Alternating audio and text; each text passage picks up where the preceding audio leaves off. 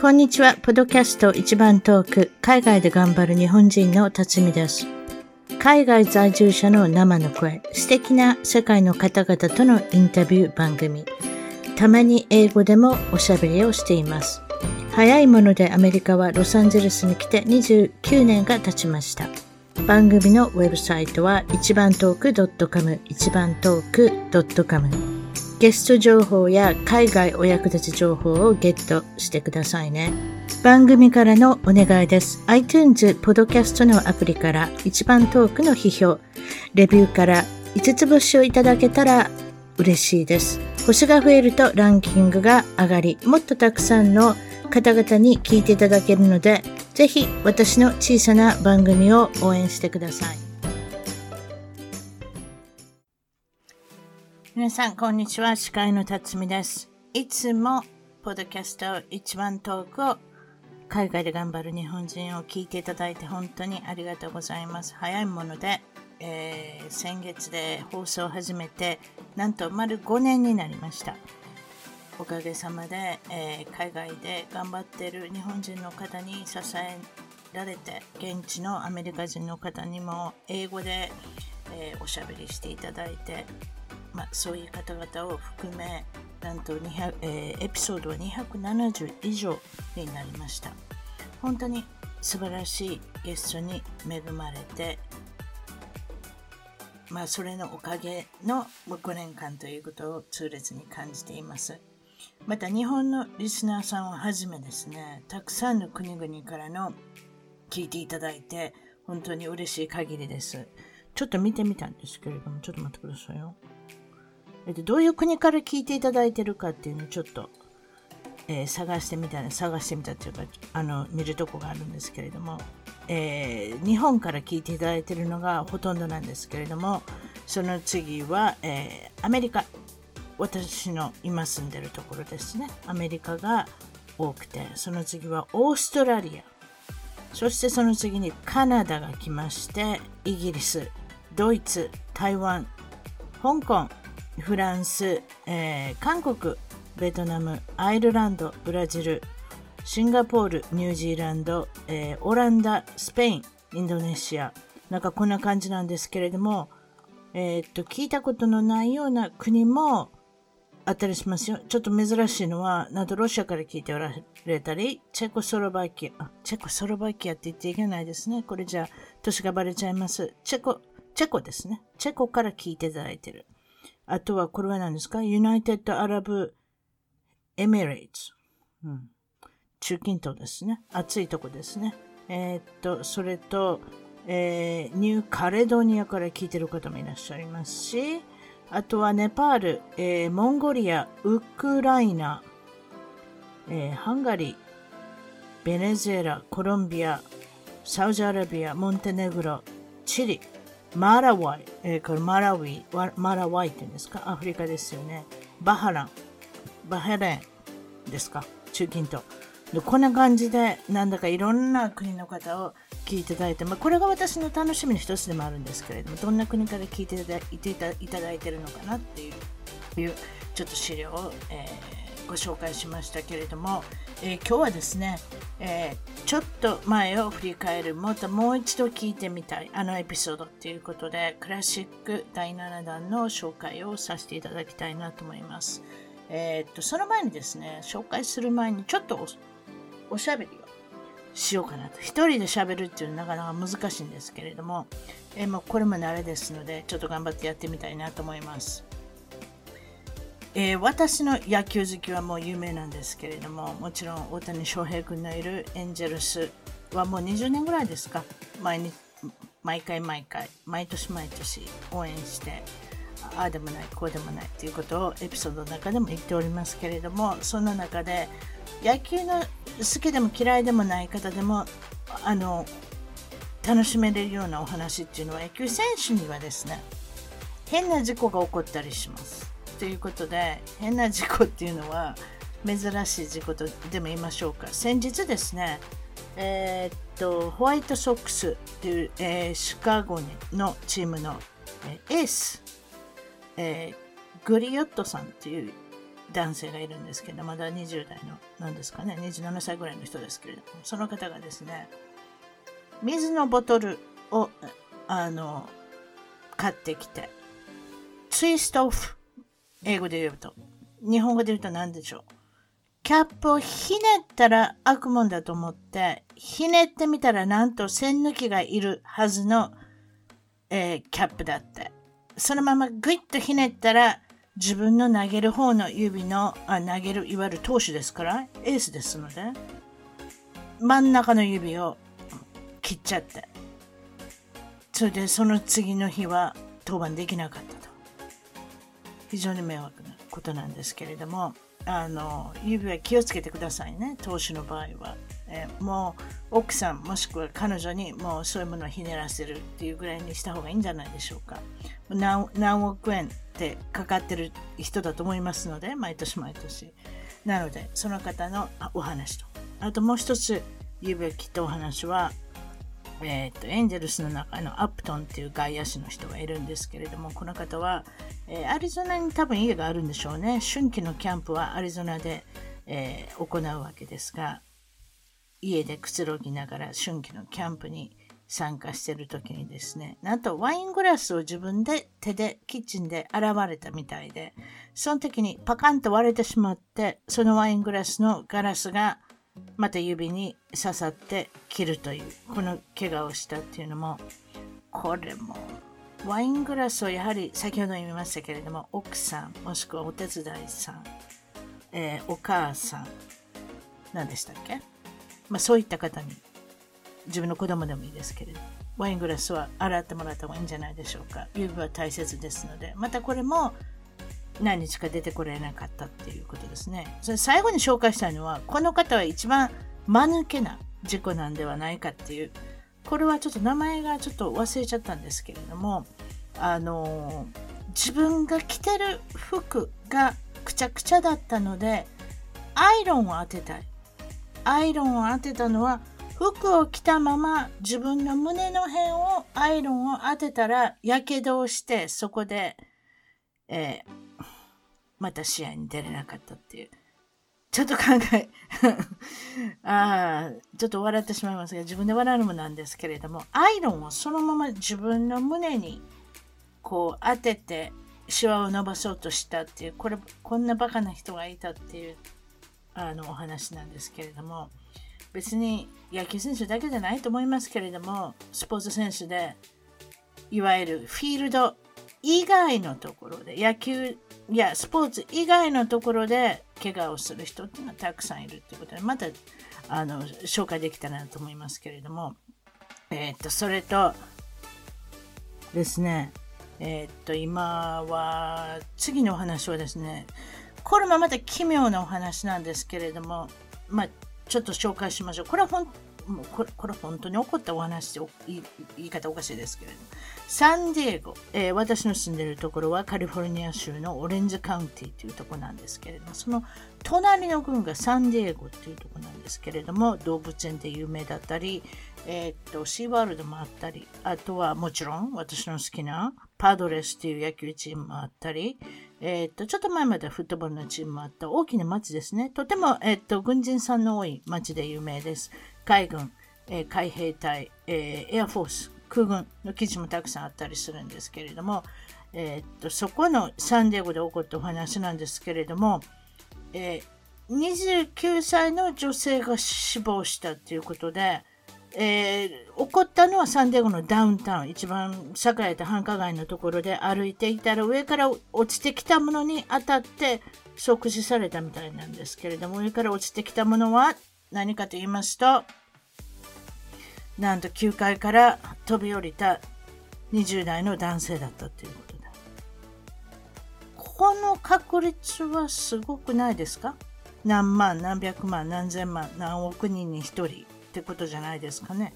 上から落ちたものに当たるということはあっても、それが上から落ちてきたのが人間だったっていうことで、まあ、双方の方が亡くなられるわけですけれども、この男性、上から落ちてきた男性も、後で息を引き取るんですけれども、即死ではなかったということでね、えっ、と、どちらの方も、まあ、ご愁傷様ということのニュースなんですけれども、もうちょっと野球の裏話、野球自体の話じゃないですけれども、えこちらはカムバックっていう、いわゆる復帰する人っていうのがたまにいます。何年ぶりにマウンドに立ったとか、そういうのを聞いたことありますけれども、この方は最後の、えー、マウンドに上がって投球したのが2016年ということで、で数えると5年ぶりですか ?32 歳の、これは、えー、エンゼルスの中継ぎの投手、ローウェン、えー、投手がなんと5年ぶりにカムバックしたということで、えー、5年前はですね、辞めた時は、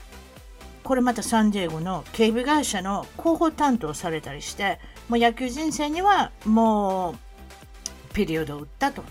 ここで辞めたってことになって広報担当してたんですけれども、なんと2019年、その3年後には、えー、またカムバックしたということで、メジャーに、えー、復帰したいということで、マイナーリーグ契約をしたり、それでその時にマイナーリーグ契約したのが、えー、っとエンゼルスの現 GM ペリーさんという方がいらっしゃるんですけれども、ペリー・ミネシアンさんが、その時は、えー、ブレーブスの副 GM されてたんですけれども、その時にマイナーリ,、えー、マイナーリーグの契約をして、そして3年ぶり、えー、その時は2019年ですね。それで今年の2011年、20えー、2021年、4月にカムバックしたということで、これは5年ぶりのカムバック。そして、さらにカムバックのニュースが続きます。この方は、なんと、12年と206日ぶりにカムバックされた方がいらっしゃる。これまた、えー、っと、もちろん野球選手なんですけれども、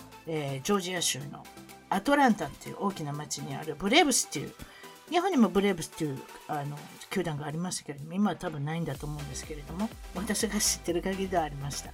そのブレーブスの内野手、36歳、なんと12年ぶりっていうことなので、24歳の時に、あれじゃないですか、メジャーリーグに一旦なったんですけれども、そこからずるずると落ちてしまいまして、成績が上がらないまま、トリプル A、えー、AAA のマイナーリーグに、えー、活躍してたんですけれども、なかなかメジャーに上げてもらえなかったんですけれども、なんと今回、えー、夢が叶って36歳の、えー、っと、カーズマー選手、ご両親と奥さんが見守る中、えー、メジャーに1ゲームだけ出場出場したということで、え、そういう方がいるんですけれども、今までの最高最長にあマイナーからメジャーに上がってカムバックされた方っていうのはなんと13年ぶりっていう方が昔、えー、投手で1936年にいたようです。ということですのでカムバックのニュースがいろいろ続きますけれどもこの方は12年ぶりよくあるんですけれどもわざとメジャーに上げてあげる1日プレゼントしてあげるっていうケースがたくさん結構あります。って言いますのはもう36歳でこれからどうするっていう時にもうやめるっていう話がひょっとしたら出てたのかもしれないし、そしたら、それだったら1日だけ契約してメジャーにあげてあげようじゃないかっていう、まあ、球団からのプレゼントっていうふうに私は思ってます。まあ、そんな感じでですね、えー、っと、お話ししておきましたけれども、これは明るいニュース。えー、私の好きな選手なんですけれども、どうして好きなのかっていうのは、私はあのメジャーリーグの、えー、ファンタジーベースボールっていうのをやっておりまして自分のチームを、えー、ドラフトしてそしてあとの9人の男性とその中の10人の中の1人に入ってるんですけれども他の9人のか、えー、男性の方とえー、ていうんですかねあのまあファンタジーですのでまあコンピューター上でタブレット上で iPhone 上で戦うと。で少しあの勝つと162試合消化するんですよ。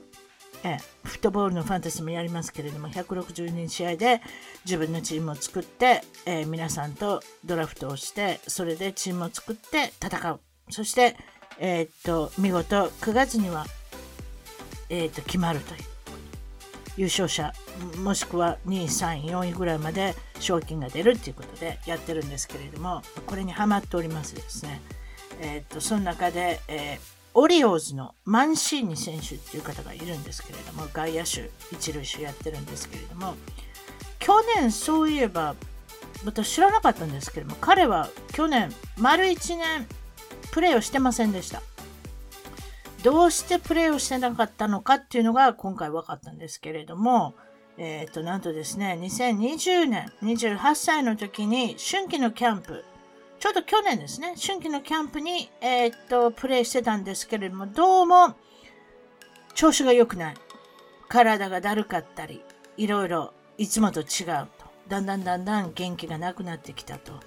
それで球団に相談したら、まあ、ぜひチームのドクターに行くべきだということで、チームのドクターに診断されたのがなんと悲しいことに、ステージ、えー、3、なんていうんですかね、日本語で。ステージが多分4つぐらい段階が分かれていた、がんの大腸がんということが診断されまして、ステージ4まであるんですけど、その中のステージ3っていうことで、28歳にして、とても、いわゆる、がんの末期がんにかかっておられることが分かりまして、それからというものを3月に分かりまして、なんと、えー、なんて言うんですか？日本語で。またこれも分かりますね。キモセラピーって言うんですけれども、多分、あるじゃないですか？えー、っと、がんの治療で、えー、と、な、何でしたっけね？とにかくちょっとわかんないんですけれども。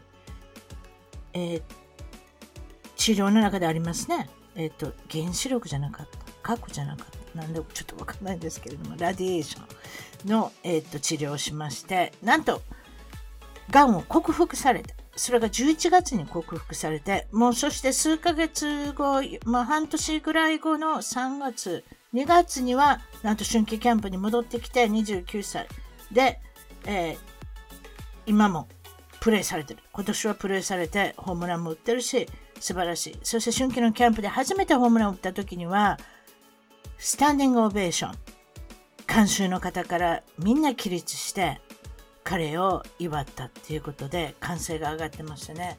まあ、とても嬉しいニュースで、とても心温まるニュースで、これも彼一人でなしに、ご両親だったり、彼女だったり、奥さんだったりが見守る中、彼一人で戦ったわけではないと思いますけれども、28歳、29歳にして、えー、っと、末期がんをと、えー、克服したっていうなかなか明るいニュースで素晴らしいと思ってこれからも応援しようかなと思ってます。よかったらオリオーズのマンシーニ選手今度見ておいてください。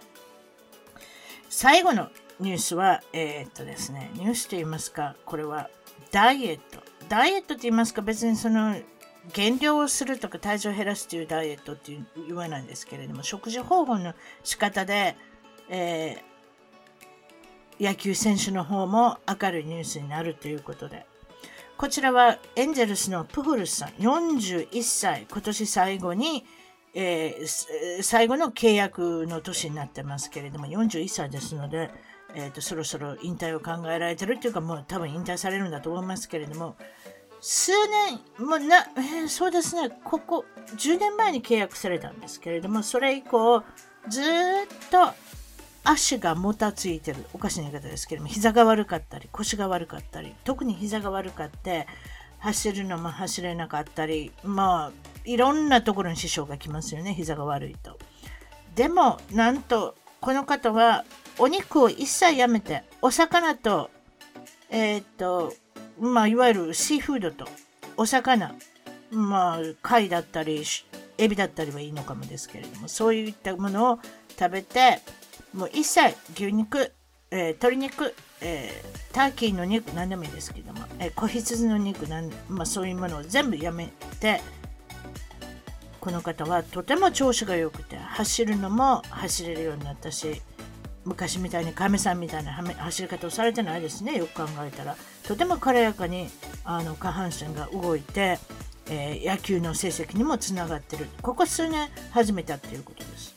なので、えー、っと特にあの野球の選手だったり、まあ、スポーツの選手はとても短期間で高額の年俸をあの獲得しておりますので自分自身の、えー、なんていうの栄養士さんを雇ってもちろんそのシェフも雇ってどういうものを食べたらいいのかって毎日毎日そういう人に奥さんに頼らずにすべてシェフの方に作っていただいてるって方はよく聞きます。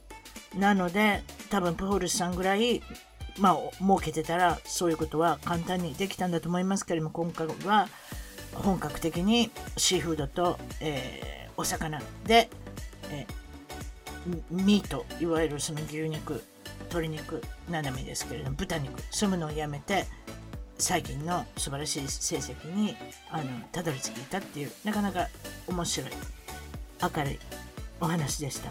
ということでお時間も来ましたので今回は第7弾クラシックとしてご紹介するのはもう一度聞いてみたいちょうど2018年6月ちょうど3年前に放送させていただいた、えー、エピソードのナンバーは169番アケミ・ベネットさんオーストラリアから、えー、来ていただいて来ていただいてとおかしいですけども収録させていただいたんですけれどもアケミ・ベネットさんは本当に収録の数週間前に旦那さんを亡くされて、それも日本に滞在中、子供さん2人、まだ小さなお子さんを、と、えー、日本に滞在中にこのニュースを聞いて、すぐにオーストラリアに帰られて、そして私とおしゃべりしていただくの大変辛かったと思いますけれども、おしゃべりしていただいたということで、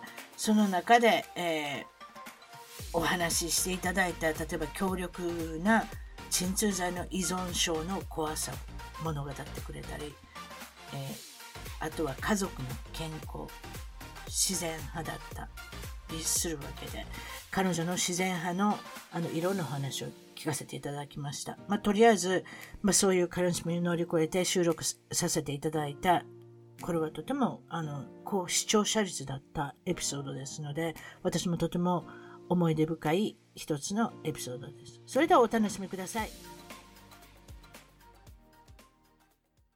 それでは今回の一番トーク、海外で頑張る日本人トークは、えー、オーストラリア、ブリスベンに13年、西田明美さんこと西田明美ベネットさんに来ていただきました。こんにちは。こんにちは。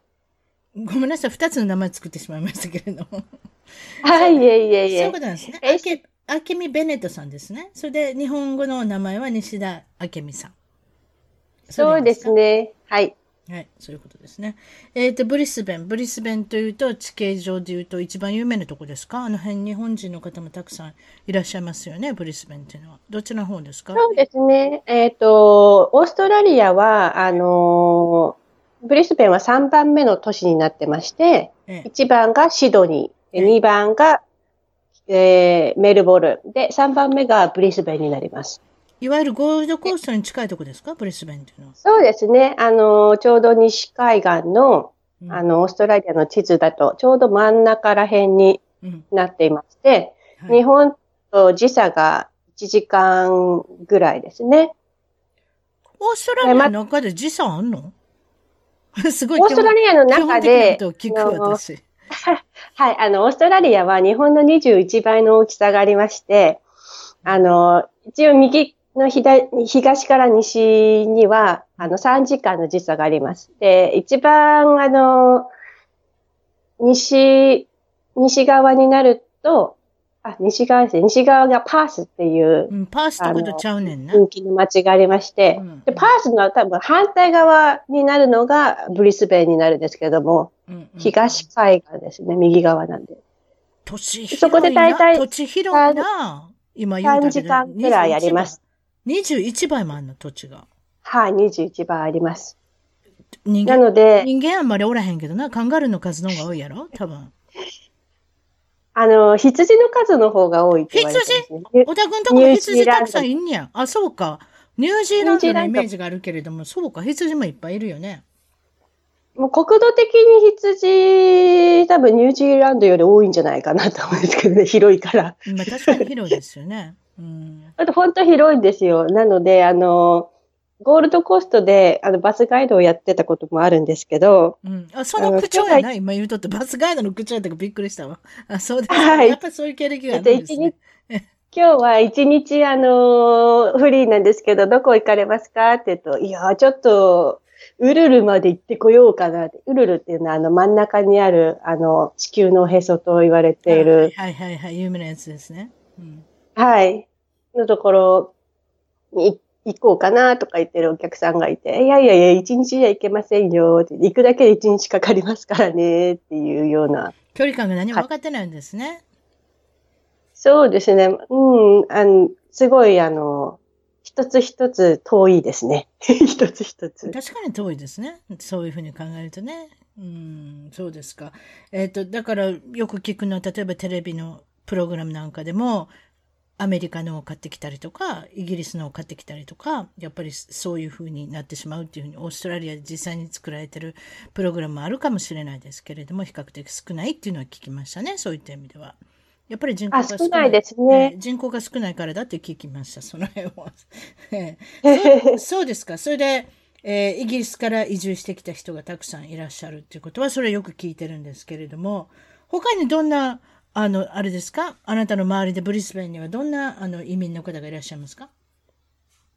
そうですね。最初に私が来た時はやっぱヨーロピアンのあの方が多かったんですけど、やっぱここ5年ぐらいで、うん、あの中東の方とか、うん、インドの方、アフリカの方、うん、うん、韓国の方がここ3年ぐらいすごい一気に増えましたね。うんなるほどね。そういうそのおかげでね、あの、たくさんあの日本食が手に入りやすくなったりとかもしてるんですけど。ああ、韓国の、そうね、韓国のマーケット行ってたらもう全部、あれです、間に合いますもんね。同じようなも使ってたりする。あと、まあ、当てずっぽで買いますけどね、私の場合は読めないですから。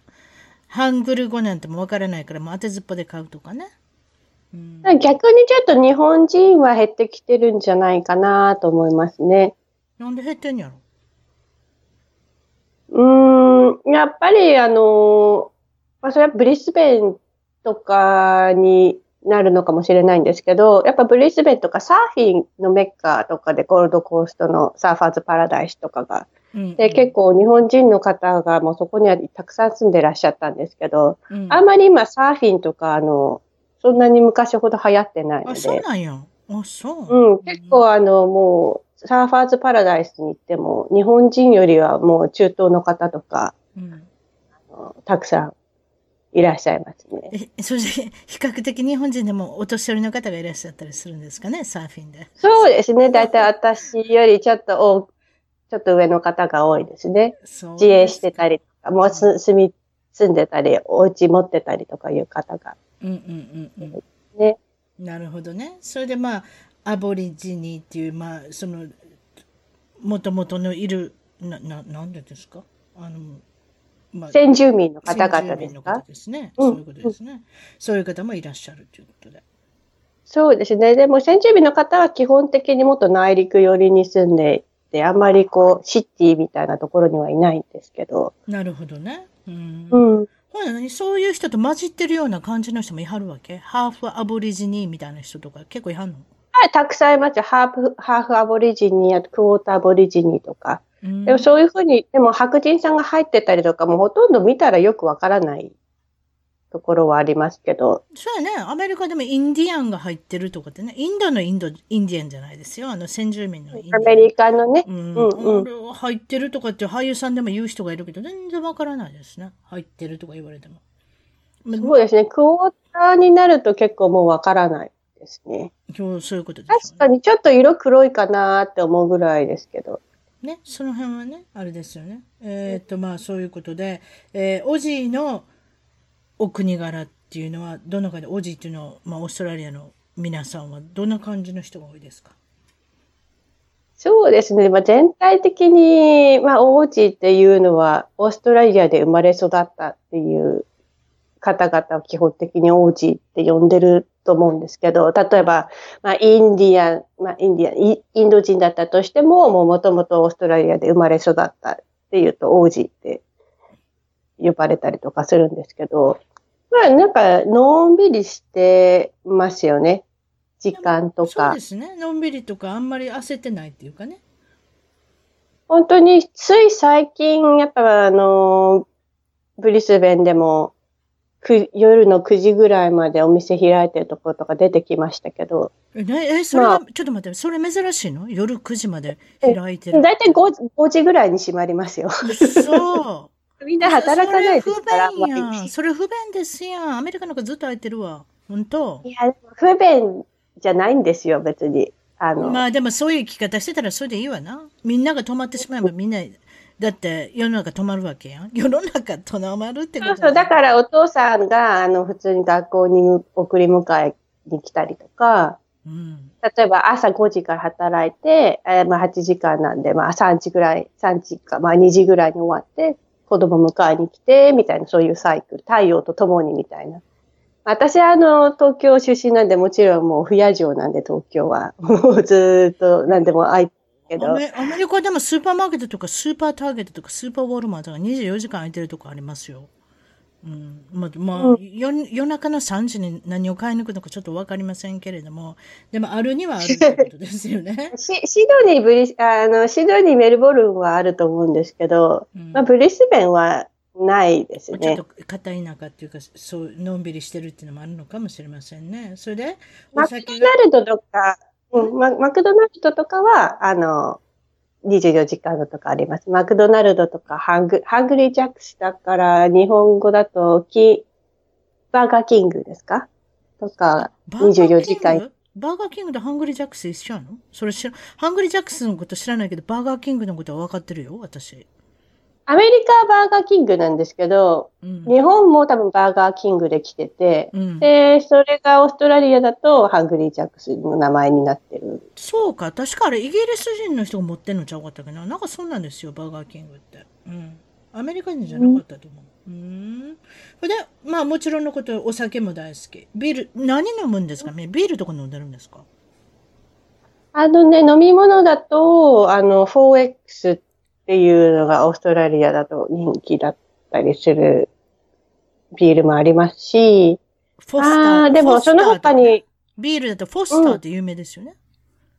うん、はい。あと、あの、豪酒っていう、あの、オーストラリアで作られてる日本酒うんって言えばいい 豪州わかるよ。豪酒って豪族の豪って書いてあれ、オーストラリアの意味やねんな。豪って書くねん。はい。そうそうそう。面白いな。うん。っていう、あの、なかなか美味しいですし、うん、最近はまあ、でも、あとはワインですね。オーストラリアなんと言っても。ああ、そうそうそう。ワイン有名ですよ。こっちでも。えっ、ー、とね。ワインチーズ。イエローテールってやつやったっけな、うん、オーストラリアの。イエローテールはたくさん。これめちゃめちゃ売れてますよ、アメリカで。安いし、美味しいし。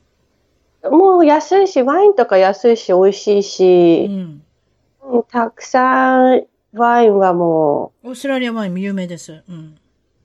すごい、なんか、わ、お酒、普通の酒屋さん行っただけで、うわーってもう倉庫みたいにワインがブワーって並んでる。私はピンク、ピンクシャンパンとか、ピンクワインが好きなんですけど。ピンクワインっていうのがあるんですか？うん。今度試します。それ、それはど、何がどう違うんですか？白ワインと赤ワインとかってありますけど、ローゼワインとかってありますけど、またピンクワインって何がどう違うんですか？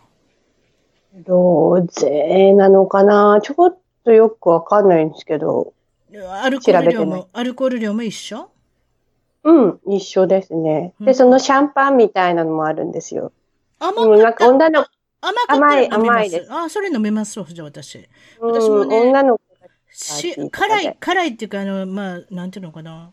ドライ系はダメなんですよ。だから何でも私はジュースとかそういう砂糖が混ざってたらいいんですよ。あ、そう。うん、そういうことか。はいはい、わかりました。で、えー、っと、失敗談をいきましょう。失敗談皆さんに紹介していただいてるんですが、あなたの失敗談は何でしょう？そうですね。やっぱり最初に来た時にほとんど英語が喋れない状態で来たので、うん、で、あのー、まあ、オーストラリアに住むには、車が必要だということで、まあ、もともと車の免許は持ってたんですけど、うん、ペーパードライバーだったんですよ。ペーパードライバーっていうのは、免許だけ持ってて、実際あまり運転したことがないっていう。ね、ペーパードライバーってね、日本語ですよね。確かにね。はい、日本、こっちで言うと映画。こっちで言うとえらい目に遭いますよ。アメリカとかオーストラリア。ペーパードライバーだったんです。何言ってんねん、こいつっていう。そんな英語ないよって感じです。面白いね、日本語ってね。うん、それで？で、まあ、もちろん13年前ですから、今とままだ違うと思うんですけれども、何もあの、うん、オーストラリアでは、あの、日本とまた違うところは、なんかランダバウトって言って、あの、まあ、くるくる回りながら、右側車、日本と同じ右側車線なんですよ。アメリカ左車線ですよね。うんうんうんうんうん。あ、そうやな。うん、はい、アメリカは、うん、アメリカは右、ん？日本は左？アメリカは右。日本は左で、オーストラリアも左、左側なんですよ。そこら辺はいいんですけど、まあ、信号の代わりにこのランダバウトって言って、あの、まあ、ラウンドなんで回るアバウトなんで適当みたいな。まあ、ランダバウトなんですけど、右側優先で右側から来た車がいなければいけますっていうようなもので、なんか縄跳びのあの、中にこう入るような感じで運転しなきゃいけないのがあって。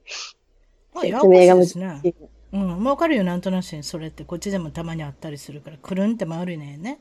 くるんって回って。右に行くのにもややこしい、ややこしい右に回る。くるんって回りながら、うん。で、あれ、あれ私あんま好きじゃないわ、こっちでも。なんであんなことせなあかんのかなと思う。右に曲がんねって右曲がっていいやん。アメリカの赤信号でも右曲がれますよ。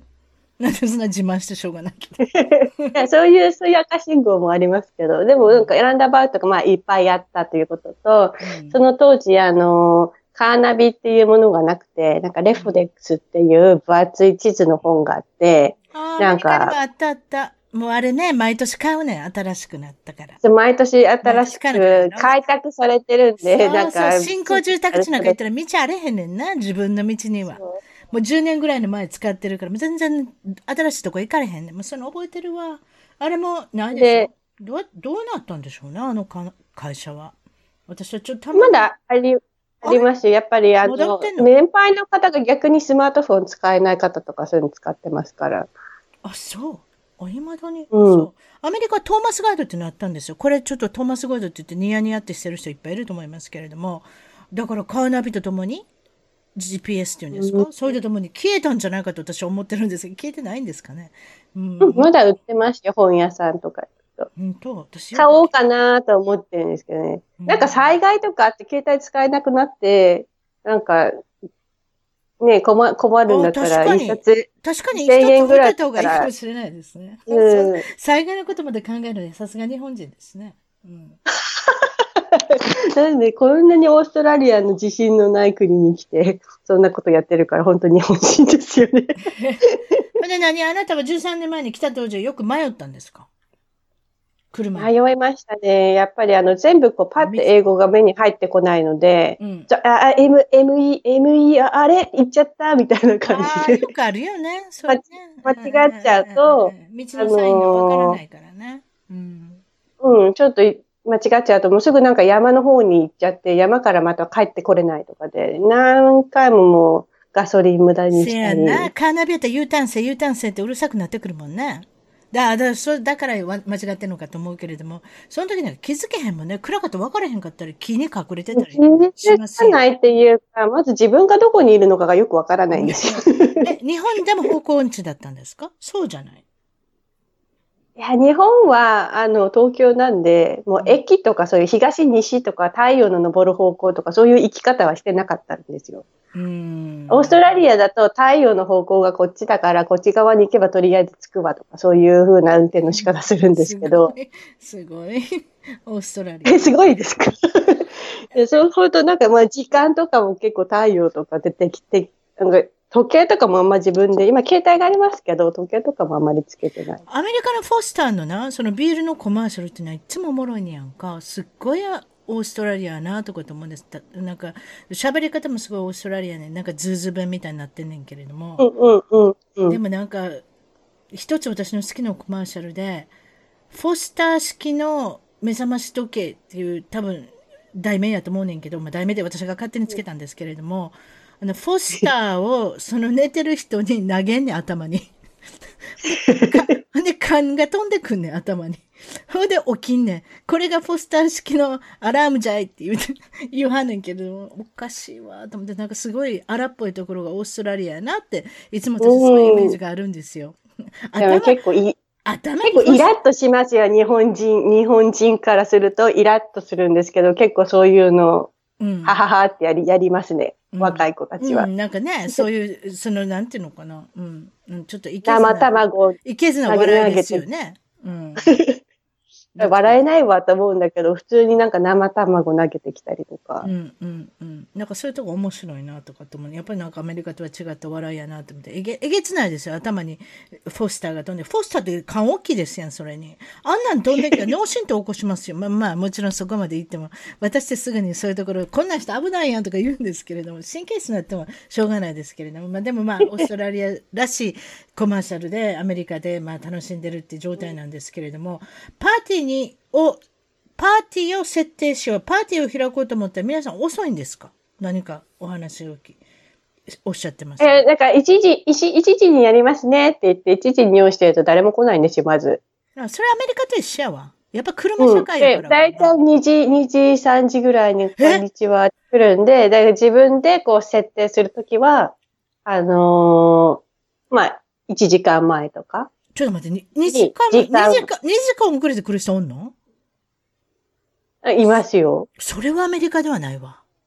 30分から1時間はあるわ。でもな。でも大体30分かな。でもその時間通りに来る人はほとんどいない。絶対ない。それは絶対ない。そういうふうな気分だから、だからこう設定の時間をこう、1時間前ぐらいに設定しとかないと。うちもそうする。30分。ダメか。でもうちの場合は30分でいけるな。大体皆さん、うん、でも30分ぐらいは絶対遅れるよね。だからきっちり。逆にきっちり言ったら、逆にきっちり言ったら、失礼やっていう文化でもあります、まあります、ね、そうそう、まだ準備してるのにね。まあ私いつもきっちり言って、どちらかっていうと手伝ったりとかするんですけど、まあ、日本人だし、なんか手伝うことある。しましょうかって言って。うん、用意したり。なんか手伝ったりして、うんうんうん。まあ私もなるべく遅れるようにしますけど、たまたま、あのー時間通りに行ってしまって、まだお手伝いさんがお掃除が3人ぐらいのクルーがいてまして。やっぱなんか時間にちゃんと来るのは、やっぱりあの、日本人と、あと、ドイツ人かな私の中だと。ドイツ人もドイツ。うちの旦那、ドイツ4分の1混ざってるから、ドイツのところが出てるんですかね。でも、私、だからあの、やっぱり、時間にルーズな、ね、時間にルーズな人とはなかなか付き合いにくいですよね。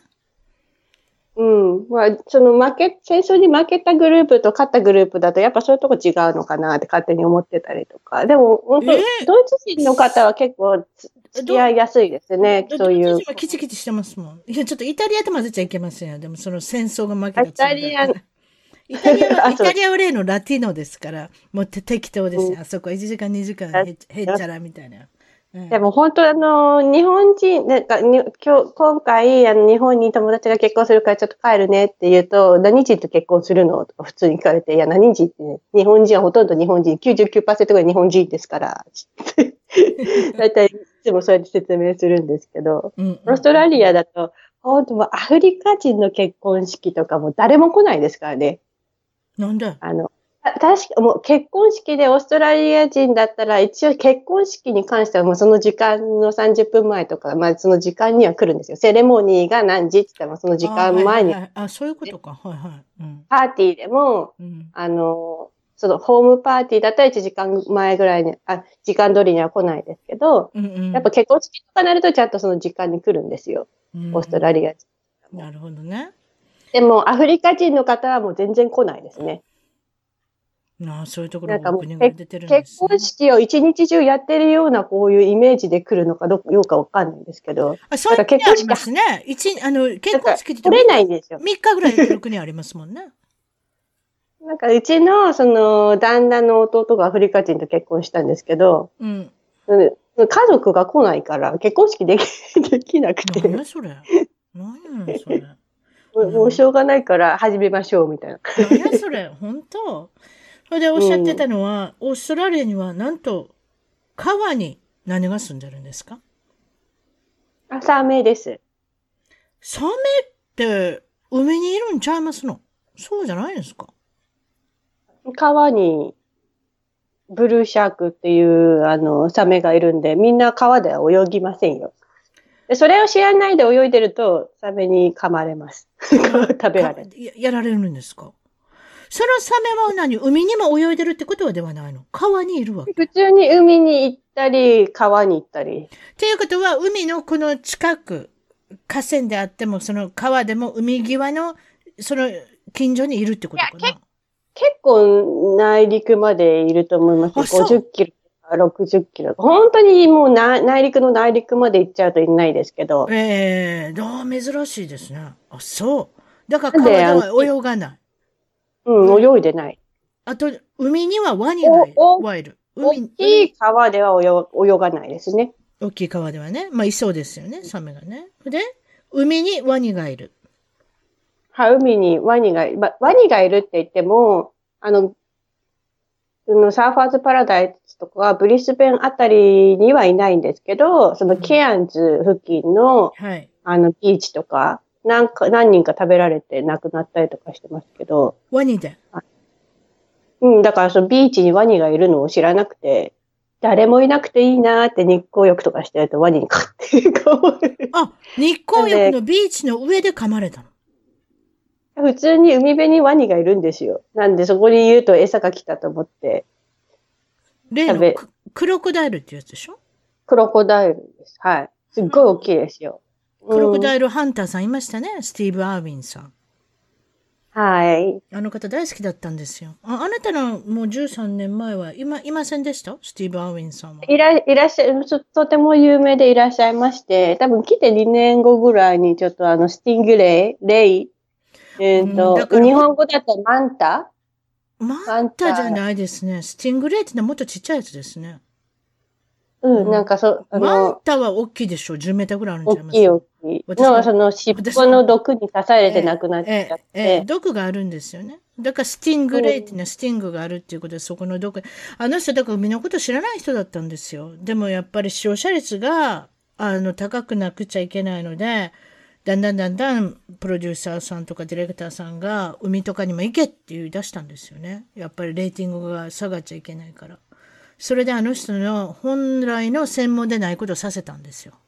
だから、スティングレイ。めちゃめちゃ、だってすごいショックでしたの、あの時。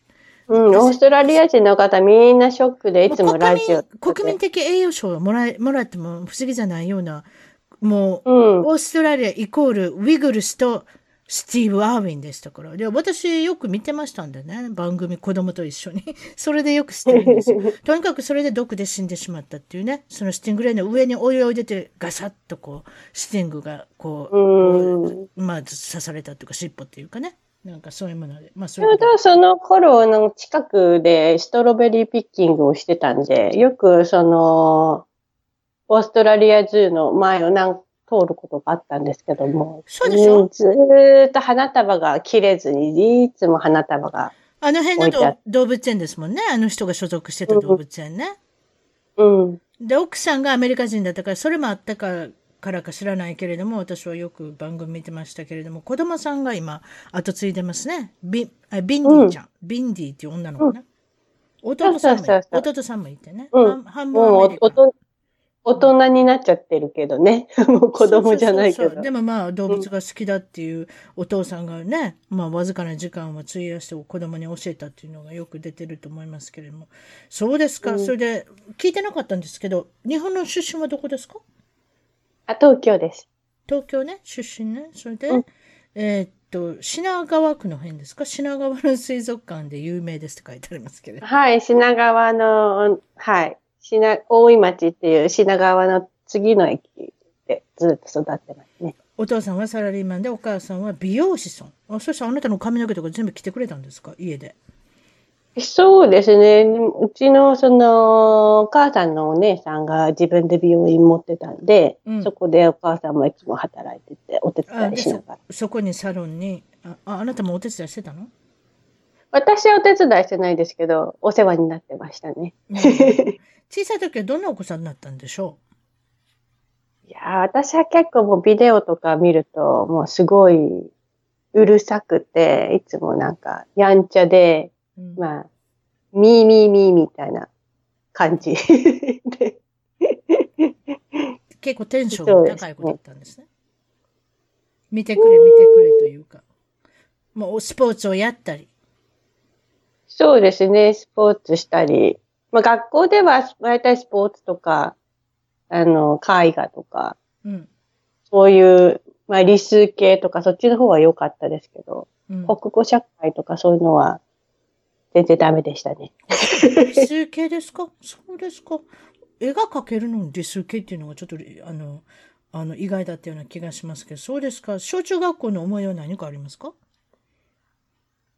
いやー、たくさん、たくさんありますけど、どうなんでしょう。うん、まあ一応水泳が得意だったんで、うん、あの、よく、トロフィーとかメダルとかもらってましたね。でも受験があったんで、うん、あの、まあちょっと勉強の方にって言ってやめたんですけど。将来はどのような仕事に就きたいってその時思ってました？その時は、あの、漫画が好きだったんで、漫画家になりたいなとか思ってたああ、よくあるよな、漫画。ほな、ま、漫画とか綺麗に描ける方なんですね、多分ね。真似とかしても描いても上手だったんでしょ？多分あなたって。まあよくあの、女の子の絵とか、うん、漫画みたいな感じで描いたりとかはして。目を大きくして星が散らばってる目をそうそうそうそうそうそう。そういうことね。で、口がちっちゃくておちょぼ口で。うん、それも アメアメリカでよく言われますけれども。なんであんな大きな目してるね日本人は。とかお前目ちっちゃいやないかって、うるさい、ほっといてくれっていうね。目がちっちゃいから大きくしたいですよ、きっと。だから憧れてるところを描いてるんですよね。あれ目を大きくする。10倍ぐらい大きくして皆さん描きますから。そうですか。で、大学に行かれた時の専攻は心理学を勉強されてて。そうですね。哲学か心理学専攻で。何を学び、はい、何を学びましたか心理学から？心理学からは、そうですね。まあ、ちょっと面白いのが、まあ、哲学科の中の心理学っていうか、新しく大学にその心理学の部ができて、えー、に、2期かなんかで、で、まあ、まあ、哲学も学びながら心理学で、心理学って基本的に統計学なんですね。うんうんうんうん、で、哲学っていうのはもうこう物事をどういうふうに思うかっていうような、人は何どういうふうに考えるのか、うん、フロイトとかそういう、そっち系で。はいはい、まあ、どちらかっていうと本当にこう、あの、つながりながらつながってないような。どっちが好きだったんですか？多分今思うと私は多分哲学の方が好きなんですよ。でも哲学を証明するために統計学でこういう人にはこういう傾向がある、こういうふうなことがあるっていうのを証明するために心理学っていう、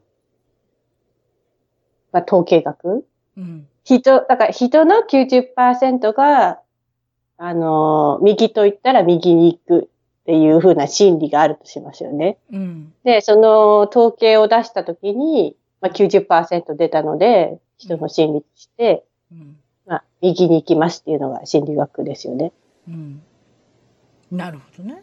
うん、なので、ななんて、心理学はもちろん全員に当てはまることじゃないんですけど、やっぱり統計として、まあこういう状態があって、人間がどういう行動をするのかっていう。ね。まあ、パターンにはめるっていうかね、数字的なこともありますから。うん、やっぱ80%、90%になってくると、ね、やっぱ人間っていうのはこういう傾向がありますっていう証明になる。ねうん、もちろんまあケースバイケースによるでしょうけれどもね、そういったまあパターンにはめていくっていうのが、そういったことで心理学だったりってことになるんだと思うんですけれども、海外に興味を持った、まずきっかけとか、例えば海外に来た理由っていうのはどんな感じでしょう？そうですね。もともと高校に行くときに、あの、まあ、海外留学するか、な高校に行くかっていうような、あ日本の高校に行くかっていう話になってたんですけど、まあ、まあそこで一回、まあ日本の高校に行きましょうということで、一回オーストラリアに行く機会をなくして、うん、で、まあその他にも何回かオーストラリア行こうかっていうようなことがあったんですけど、なかなか行けずに、うん、まあ自分の中でオーストラリアなんか呼ばれてるなとは思いながら、まあ生きてたんですけど。どうしてオーストラリアだったんですか？他にも国はありますけど。さあ、なんででしょうね。なんかその時流行ってたりとかあるのかな？あともちろんその、あなたもともとワーホリかなんかでワーキングホリデーで来てるんですよね？違います？なんかそうですね。さっきいちご積んでたとか言いませんでした？はいはいはい、ワーキングホリデーで来て。ね、そういうことですよね。うん、最初、あのー、まあ、会社員で、パチンコ屋さんで、4年、4、5年勤めて。で、パチンコ屋さんっていうのは、アメリカ、アメリカじゃ何がアメリカ、日本でね、ごめんなさい。日本でパチンコ屋さんの店長やってたの？はい、やってました。それはどうやって店長になれるの？募集してたの？店長になる方いませんかって言って。それいや、あの、普通に大学卒業して、うん、で、本当はそのまま、あの、外国とか、まあ、ワーホリ行きたかったんですけど、うん、まあ、うちの両親がおすすめで、うん、まあ、一応お金貯めて、社会も見てから、うん、まあ、行った方がいいんじゃないかっていう話で、うん、で、その、就職セミナー会みたいな、なんか、幕張とかで大きいイベントがあるときに、うん、あの、まあ、説明会で、パチンコ店のブースがあって、うん、で私もともとパチンコ、パチンコっていうか、なんかまあ、ちょっと細かく言うと、アレンジっていう、まあ、パチンコの前のまあ、ちょっとしたギャンブルが好きだったんですよ。なんで？アレンジってなんで？その初耳よ。パチンコっての知ってますよ？あのちっちゃい玉がピクピクピクピクっていくやつでしょ？あの、まあ、いわゆるギャンブル場ですよね。でもその、その前のスタイルのパチンコっていうか、本当に古い、なんか自分の指で。はい、古いやつ。ピンボールではないんです。私、それのイメージしかなかったから。ええええ、もちろん今はどんどんどんどん変わってきてますけれども。そうですね。あの、家にあった人いっぱいいましたね。あの当時、パチンコ台が。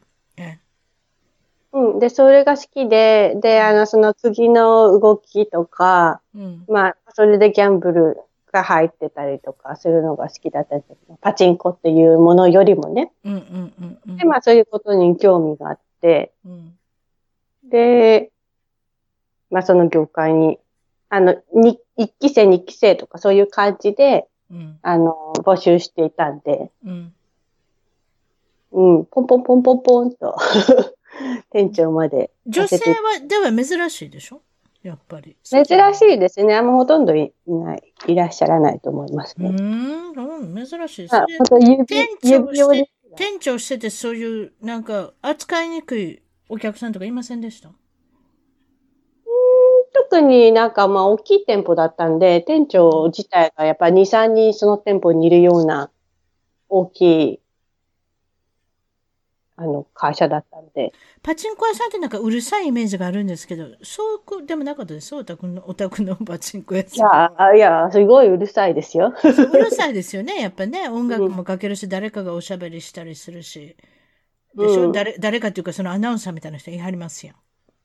違いました、うん、はい、います。います。ということは、あけみさんやってたんですか？あのアナウンサーみたいな人。あ全全部店長なんで、ある、すだい全部やりますよ。え、なんて言ってたの？ちょっと言ってみて。なんて言ってたの？パチンコ屋さんで。覚えてる？節回し。あ、はい。本日はご来店いただきまして、誠にありがとうございます。今日のおすすめのパチンコは CR 海本がありでございます。いや、でもそ、な、なんかそ、それってなんか落ちてますね。まるでエレベーターがあるみたいですよ。あ、なんや、また、なんかわ、なんかワクワクする。ワクワクするような。あ、じゃんじゃんバリバリの方ですか？そう、なのかな？おじさんみたいな、まるでセリーチのおじさんみたいな人いはりますやん。じゃんじゃんバリバリみたいなもやりますよ。やっぱり、ああなたもやるの？そういうことやらされるの？やり、やり、やります、やります。やらされるか、まあ、うん。それの方を聞きたかったおばちゃんは。ちょっと言ってみて。はい、どうぞ。覚えてる？ちょっと恥ずかしくは。さあ、お時間やってまいりました。これから、あの、おすすめ台の発表の時間がやってまいりました。ああ、それは素晴らしいですね。はい、パチパチパチパチ。そうですか。まあ、オーストラリアに来たら先ほど好みをつ掴んでたとか、なんかストロベリー畑にいたとか、なんとかおっしゃってたと思うんですけれども、あとはお寿司屋さんで5年間、寿司を握る。またこれもなんか女性にして珍しいことをやっておられますね。そうですね。まあ、あの、まあそういう男性が握る、女性が握るとか、そういうのないですからね、オーストラリアは。うん。アメリカもそんなないですけど、あに女性は珍しいです、やっぱり。こっち、ここのアメリカでも。あんまりいません。私知ってる人で一人しかいない。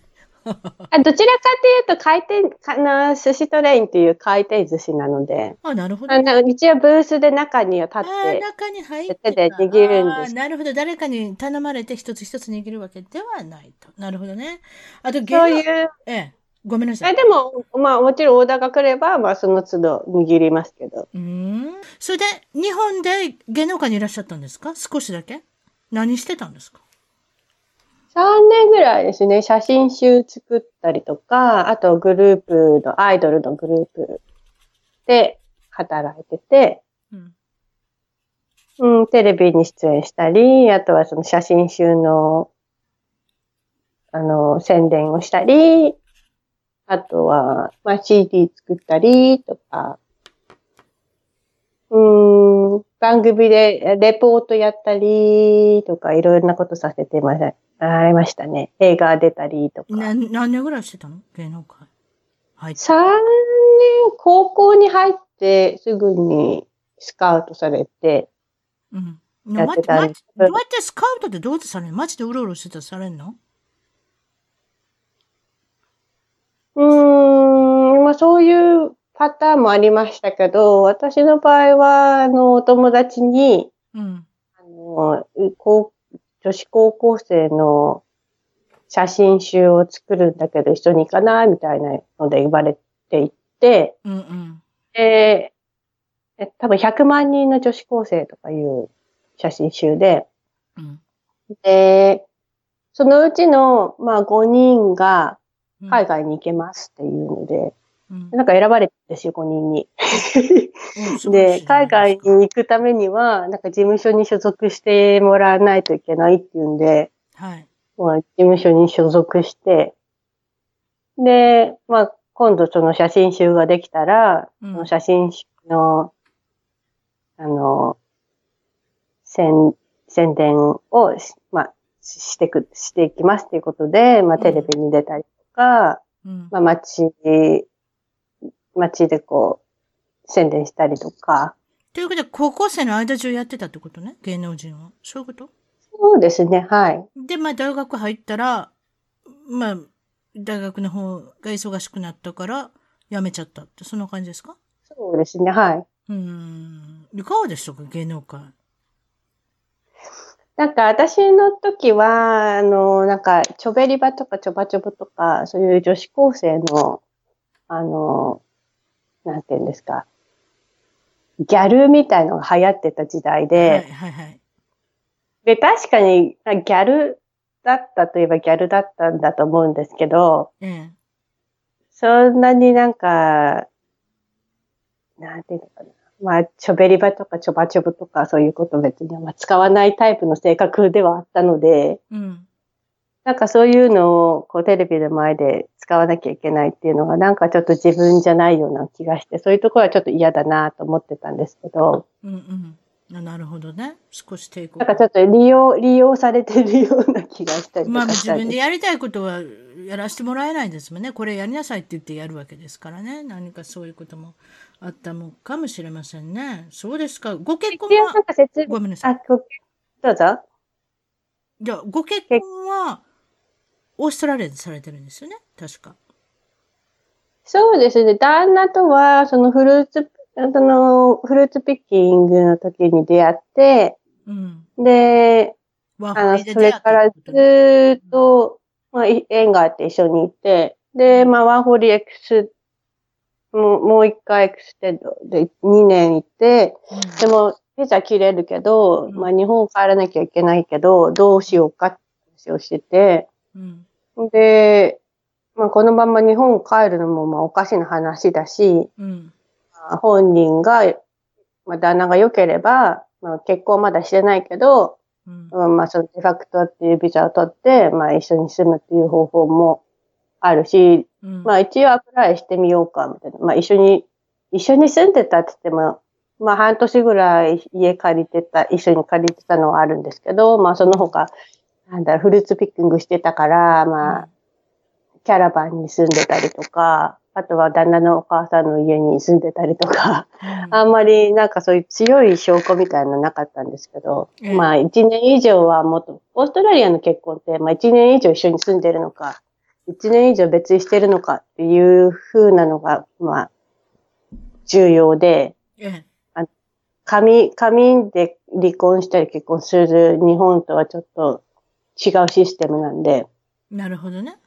まあ、1年以上一緒に住んでないと結婚も認めてもらえないし、うん、あの、出場1年以上一緒に住んでないっていうのがちゃんと分かってないと離婚もできない感じですかね。なるほど。まあ、アメリカと似たようなことですよね。うん、まあ、永住権が与えられるっていうこともありますんで、まあ、あの、オーストラリアの場合はわかりませんけれども、結婚することによって永住権があれでしょ？取得できるでしょ？そ、そうじゃないですか？そうです。まあ、永住権、うん、取得、まあ、その、とりあえず申請してみようって言ったら、うん、あの、ワーキングホリデーのブリッジングビザみたいなのを出してくれて、うん、でそれで多分5年、5年、はい、全部で5年ぐらいだったかな。最初の2年と、あと3年ぐらい、なんか、永住権をもらえずに、うん、ワーキングホリデービザでの延長延長で 滞在してて。そうね。まあ、まあ、まあ、そういうとこや,、ややこしくしてありますよね。やっぱりその、永住権を与える以上はどういう人がオーストラリアの住んでほしいのかっていう審査っていうのは非常にそれぞれで厳しいんだと思いますけれども、ご主人と、えー、っと、結婚されたのいつですか？はい、2013年ですね。まだ4年ですか？20、2010、2012年かな。うん。で、じゅ、かな 大体そんなもんでいきま2012、2012年ですから。5、6年。あの、まあ、妊娠、妊娠したんで、あなるほどあの、ちゃんと結婚、もうもう結婚してる状態と一緒だったんですよ。もうデファクトしてるってことは。はい、はい、そうですね。ただ、まあ、子供が生まれる、が妊娠して生まれるので、ちゃんと結婚式をやりましょうっていうことで、2012年に結婚式やって、少し残念なことが、まあもちろん2人のお子さんも受けるんですけれども、2人目のお子さんができたぐらいから、ご主人が少し変わり出したんですか？そうですね。あの風邪をひいても薬を飲まないような人で怒ったりとかするような人でもなかったんですけど、はい。あの、草刈りっていうか、まあ、日本だとちょっと分かりづらいかもしれないんですけど、その芝生刈りみたいな仕事をしてまして、はい。で、よくあの、まあ、木、木を切ったりとか、そういうこともしてたんですけど、はしごから落っこった時に、足の骨を折って、うん、で、なんか、その時に、救急車でなんか痛み、すごい強い痛み止めみたいのを打たれたみたいなんですけど、まあそこから、うん、その痛み止め依存みたいのが始まってしまって。うん、大変。こっちアメリカでも今、今っていうかずっと問題です。痛み止めのその依存症、中毒症。まあ大体そういうことですよ。自分が怪我した時とか、そういったところで、まあ、お薬いただいたのがやめれなくなってしまう。だからもう、心の痛みっていうか、そういうものも忘れられてしまうみたいな、何かそういうなんていうのかな、錯覚に陥るというか、気持ちいいんでしょうね、多分ね。そういうことなん要はなんか脳がもう働いてないというか、正常に働いてないというか、こう。うん。そうだと思います。うん。そうだと思います。まあ、その、ドーパミンみたいのが常に大量に出ているのかとか、よよくわかんないんですけど、そういう細かいでもまあ性格が変わってしまって、うん、そういうことです。今までの彼とは違ったり、今までの彼女じゃなくなってしまうっていうね。それが一番悲しいことですよね。うん、それとやっぱり。えー、幻聴幻覚とかも見るようになっちゃったし。例えば、多分もう。その薬どうやってもらってくるの？どっからか買ってくるのかな？そういうことかな？いや、あの、病院の先生から処方されるんですけど、あ、そう、ほね、痛いって言えば。やっぱ病院の先生も処方すればそれなりにお金ももらえますから。ああ、そういうのあるねどんどんどんどん。たまにある、うん、そういうのが。しって言えばもう、与えてくれ、与えてくれるっていうか。もうやることは全部や、やって、ももう本人も自分でコントロールできないし。そうだと思う。私の知ってる人も痛くもないのに痛いって言って、それをずっともらってて、上げ続ける医者っていうのも儲かるからそういうことになるっていうのを聞いたことあるよね、やっぱね。で、結局本人がその気にならないとリハビリとかのステーションとかにも入れてくれないって言われて、でも本人その気になるわけないじゃないですか。だって薬飲んでるんだから。うん、うん、うん、うん、うん。それで大体2年ぐらいですか？そういった生活が続いたのが。ご主人と。やっぱ3年ぐらいで、1年ぐらいはあんまり気づかなかったんですよ、私も。ああ、やっぱりね。そんなあんまり聞けへんもんね、日本の社会では。うん。うん、でもやっぱ途中からこれはおかしいってなって。どういう時におかしいと思ったんですか？やっぱすごい喋、喋らない人が喋ったり、怒りかったりとか、はいはい。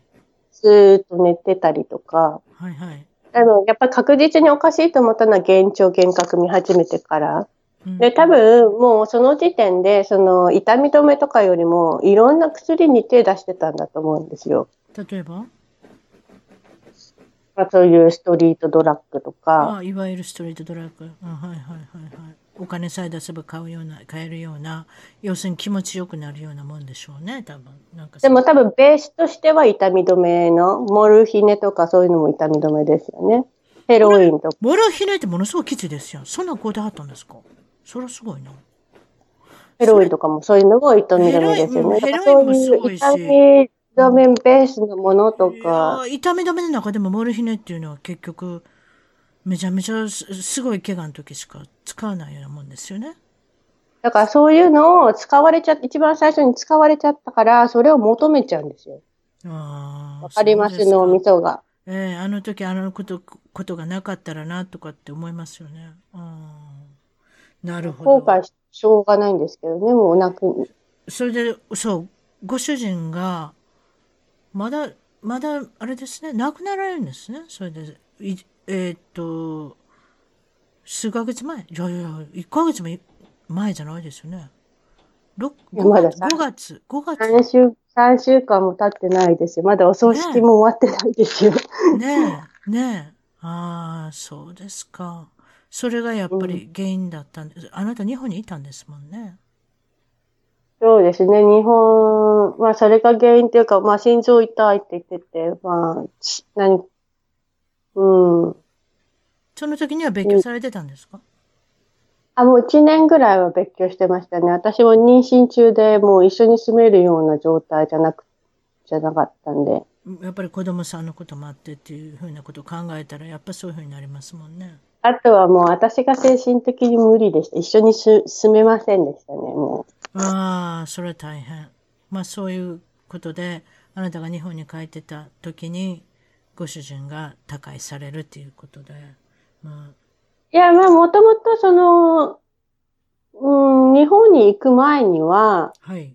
あの、徐々に良くなってきてたと思うんですよ、彼自身も。おはいはい。で、私も、まあ、そろそろ、その、まあ、自分で、まあ、仕事もし始めたし、うん、もしかしたら、まあ、まあ、住み、一緒に住める可能性が出てくるかなっていう矢先に、まあ、心停止、心停止して。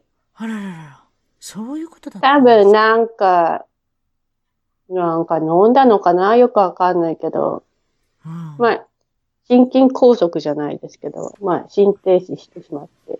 おいくつだったんですか ?36 です。ああ、まだ若い。なので、本当にそういう、あの、まあ、もともと、でもすごいあの、旦那がそういうことになってしまって、うん、いろいろ勉強にはなりましたね。たくさん、どういうものを食べるべきなのかとか、やっぱりその副作用の凄さとか、うん、依存っていうことの、がどれぐらい人を壊していくのかとか。うん、うん、うん、うん。なので、まあ、たくさん情報発信をして、まあ、うん、そういうふうにならない、ならなくていい人がな、まあ、旦那とかも、まあ、どちらかというと私からすると被害者だと思うんで。うんうんうんうん。そうですね。それでまあ、これから、まあ、お子さんが1歳と5歳で、あの、まあ、一生懸命頑張っていかなきゃいけないっていうかね、お母さん一人で母子家庭で頑張っていかなきゃいけないっていうことで、それで明美さんの今やっておられる、えっ、ー、と、活動っていうのは、やっぱりオーガニックフード。これが、やっぱりそのオーストラリアなんかでも今すごく人気、あの、あるんですけれども、そういったことを、えー、紹介されてる。あとは、発酵食品を育てている。そういうことですか？そうですね。あの、日本のその麹とか、うん。あ、こっちでもよくありますね。あの、昆布茶とか、ケフィアとか、ケフィアっていうなんかヨーグルトの菌みたいなのとか、まあそういう腸にいいような、はい、あの、発酵食品をいろいろ育てて、まあ、長女がちょっとアトピーちゃんだったのもあるんで、はい。まあ、そういうものの研研究、研究っていうか、うん、最近、腸内細菌勉強した結果、そういうふうなことが、お嬢さんには、あの、効果があったっていうことですね。アトピーに。そうですね。うん。あと、エッセンシャルオイルを使った生活をするのがとてもいいっていうことなんですが、このエッセンシャルオイルっていうのはどういうことですか？それはあの、普通の市販で売られてるのエッセンシャルオイルとかアロマとかいうものではなくて、あの、ちゃんと医療用のあの、メディカルグレードっていうグレードのオイルを使ってるんですけど、まあ、アメリカの会社のドテラっていう会社のオイルなんですけど。それどうしたらいいんですか？顔に塗り、塗りつけたら、あの、若くなるとか、なんかそういう、私に。そういうのもありますし、えっと、まあ一つはその匂いの効果っていうので、まあ直接鼻からこう匂いをすると、あの、脳の、あの、一番原始的な部分にこう直接、一番信号が早く届くんですね。匂いっていうのは人間の中でね。はいはいうん、なので、あの、そのリラックスできる匂いとかを自分で探すと、まあそのリラックス効果があったりとか、まあ怒りを沈めたりとか、まあこうふっとお風呂入るときにこう、ホッとするように、ほあったかい紅茶飲んだらホッとするような感じで、こう、リラックスできるっていう風な効果があります。あとは、あの、こう、直接肌につけると、すごい勢いで浸透していって、まあ、血液の中に入って体中、血液サラサラにしてくれたりとか、うん、あの、抗菌、抗菌作用っていうか、ティート、オーストラリアだとティートリーとか、あと、ユーカリプスユルカリプスオイルっていうのが、あの有名なんですけど、まあ、抗菌作用が強くて、例えば患者さんにいいとか、うん、あの、そういう、うん、代替、代替療法、基本的にもう私はその、市販の薬っていうものは絶対副作用があるので、うん、まあ予防接種とかもそうなんですけど、まあ、極力、あの、まあ、自然なものっていうのは副作用はほとんどあまりないので、そういうものを使って、あの、まあ、もちろん、あの、帝王切開するときにはそういうふうな薬を使ったりとか、うん、まあ、予防接種も必要であればさせますけど、うん、まあ、その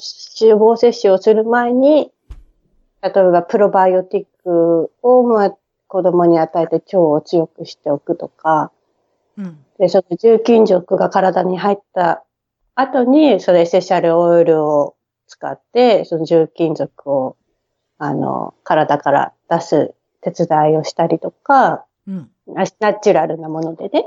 うん、あとはその、ラベンダーとかで副交感神経ってこうリラックスできるような、あの、を優位に副交感神経を優位にさせて、まあ、眠りやす、子供が眠りやすくなったりとか、リラックスして寝れたりとか。うん。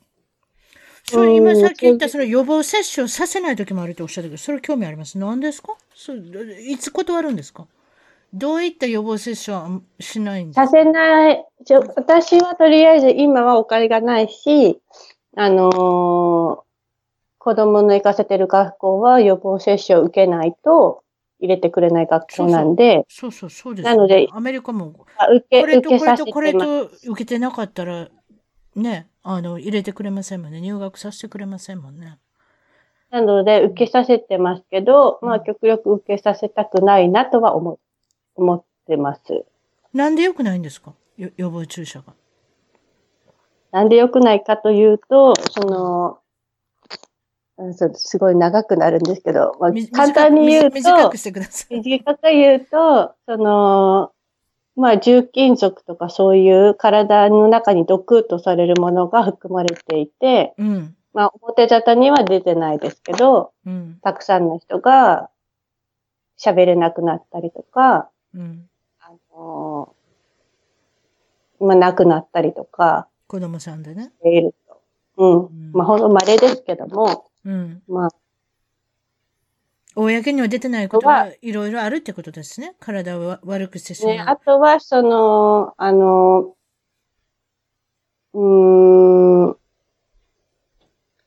まあ、公で出てないことっていうか、うん、まあ、そういうふうに体に何かが不自由が出てしまったりとか、あと免疫力を下げてしまう。あ、なるほどね。うん、あとは実際、その注射をしても、その病気になることもある。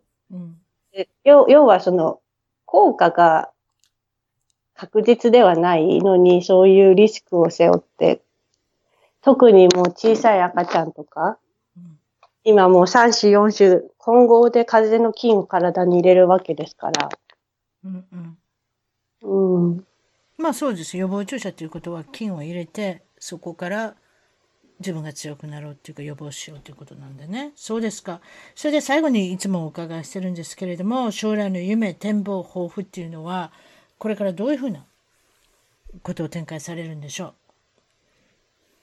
う？うん、将来的には、一応今かん、今まだ穴がなくなってどうしたらいいかって考えてるところなんですけど、うん、まあ、あの子供も上の子5歳でオーストラリアで5年生きてきて、ますので、うん、一応オーストラリアに住む方向で生活をしてみようというふうな方向性で考えてます。うん、なるほどね。そして。まだ長いなくても。で、まあ、できれば、まあ、自分のビジネスを成功させて、自分の家が欲しいなと。自分で家を建てたいな、オーストラリアに。自分で家を建てるんですか、デザインをして。まあ、デザインしてっていうか、まあ自分でまあお家を買いたい。あ、買いたい。あそういうことね。うんうん、売ってる家を買いたいってことね。そういうことですか？その中でビジネスされてるのが、蝶のオンラインサミット。これもなんかすごく、あの、興味あることなんですが、蝶っていうのは非常に大事。ここが丈夫になれば健康になれるということですか？はい、そうです。もうその通りです。はい。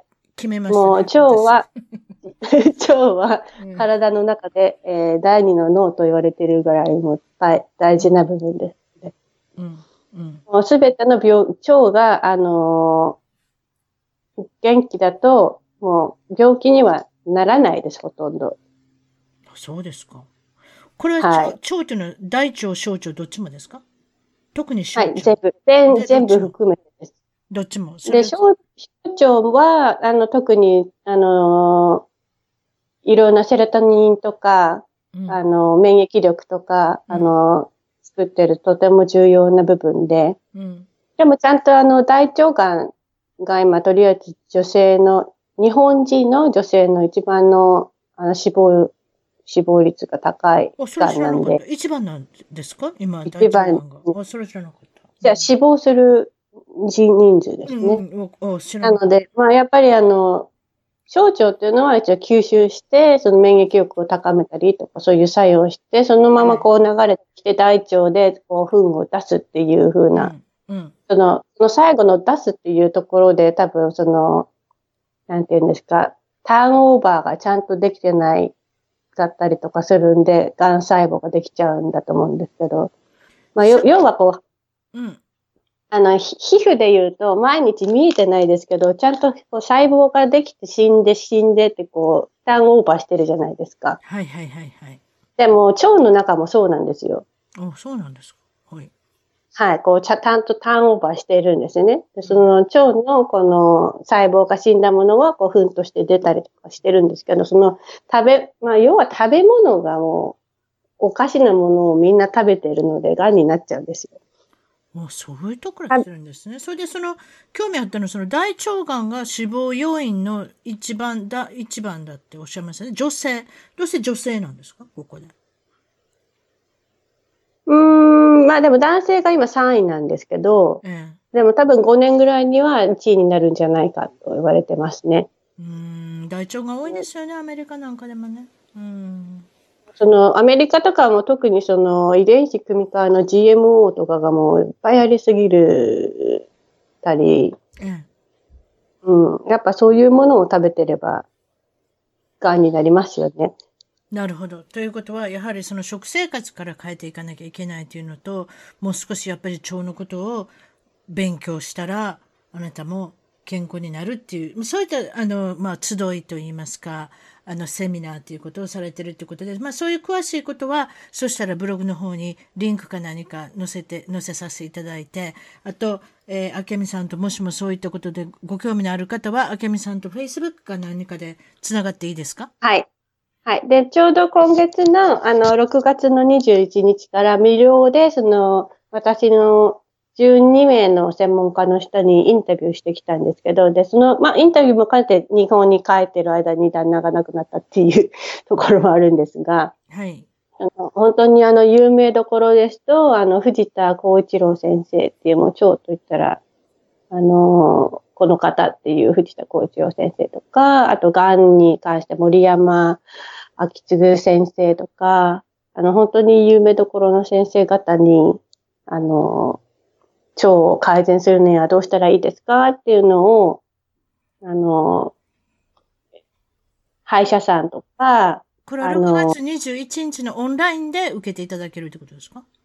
いや、これはあの、いや、あの、Facebook とかで無料配信を20 24時間無料でそれを配信、配信させて、1日1人の先生、1日1人の先生っていうか、まあ、ああ、1話、1話。でやるんですか？そしてそれに参加したい方はどうしたらいいんですか？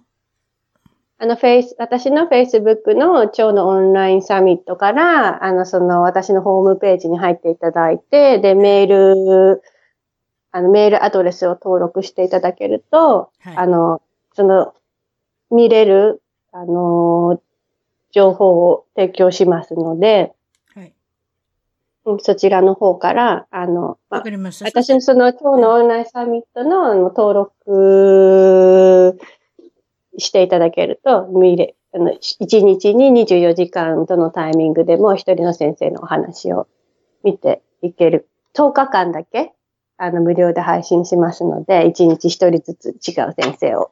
わかりました。そしたらその、あの、リンクの方を、あの、一番トーク .com の方に掲載させていただいて、それで一番早いやり方としては、Facebook で、あけみさんとつながってください。それで Facebook のお名前なんておっしゃいます？お名前なんておっしゃいます？私の名前は、あけみ西田ベネットになってます。あ、あけみ西田ベネットの綴り言ってください。B-N-N-E-T-T です。B-E-N-N-E-T-T ですね。N が2つ、はい、T が2つで、そこで繋がっていただいたら、えっと、メッセンジャーか何かで、また少し、あの、説明させていただけるかもしれないということで、そっちの方にも。はい、あとはその Facebook の、あの、蝶のオンラインサミットっていう、あの、ところがあるので。ということは、蝶のオンラインサミットって Facebook に検索したら出てきますか？出てくると思います。わかりました。それが一番やりやすいかもしれませんね。わかりました。今日はどうもありがとうございました。お忙しいところ。いえいえ、こちらこそありがとうございます。それでは失礼します。